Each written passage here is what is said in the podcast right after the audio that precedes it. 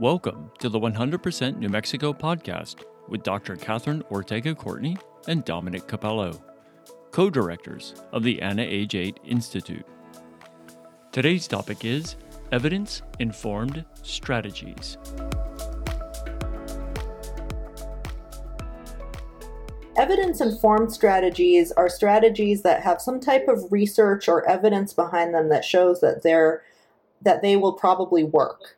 Um, that means that they've had some sort of evaluation or some kind of test to show that they've made an impact on a certain area and basically have some research behind them to show that it might be a good thing to invest time and energy in. There are a lot of different terms that get used, things like evidence based strategies, which has a very specific federal definition, particularly in um, behavioral health strategies as well as education, which means it has to go through a federal process to be deemed evidence based that process has a lot of steps in it. It takes a really long time for things to become evidence based.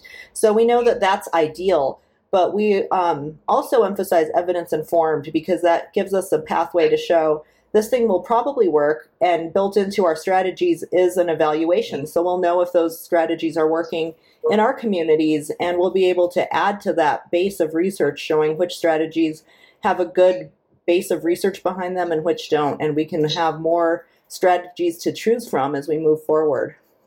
Yeah, when we when we talk about evidence-based strategies or evidence-informed strategies, uh, one question comes up, and it's evidence of what?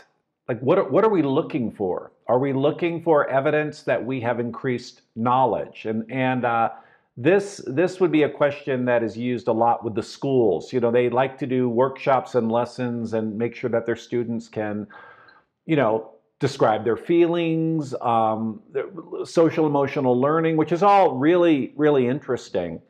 And um, so when they talk about evidence informed strategies, they'll they'll say, "Oh, we, are doing that. You know, we, we have evidence. You know, we, we can increase our students' knowledge of a problem. Um, we can increase their, uh, or we can change their attitudes. Maybe they thought that."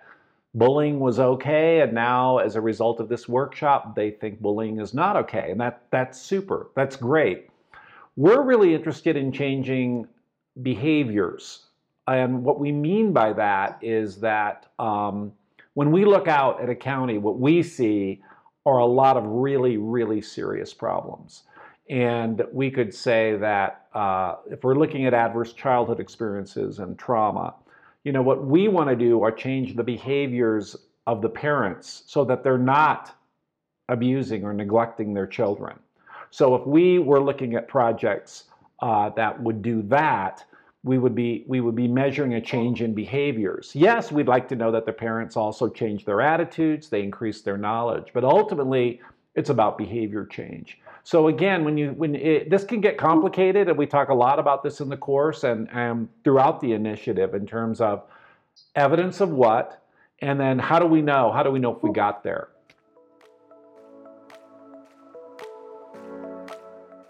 That's it for this episode. Thank you for listening.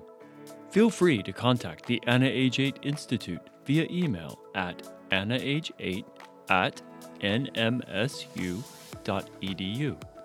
To see a full list of available podcasts and to learn more about the 100% New Mexico initiative, please go to 100nm.org.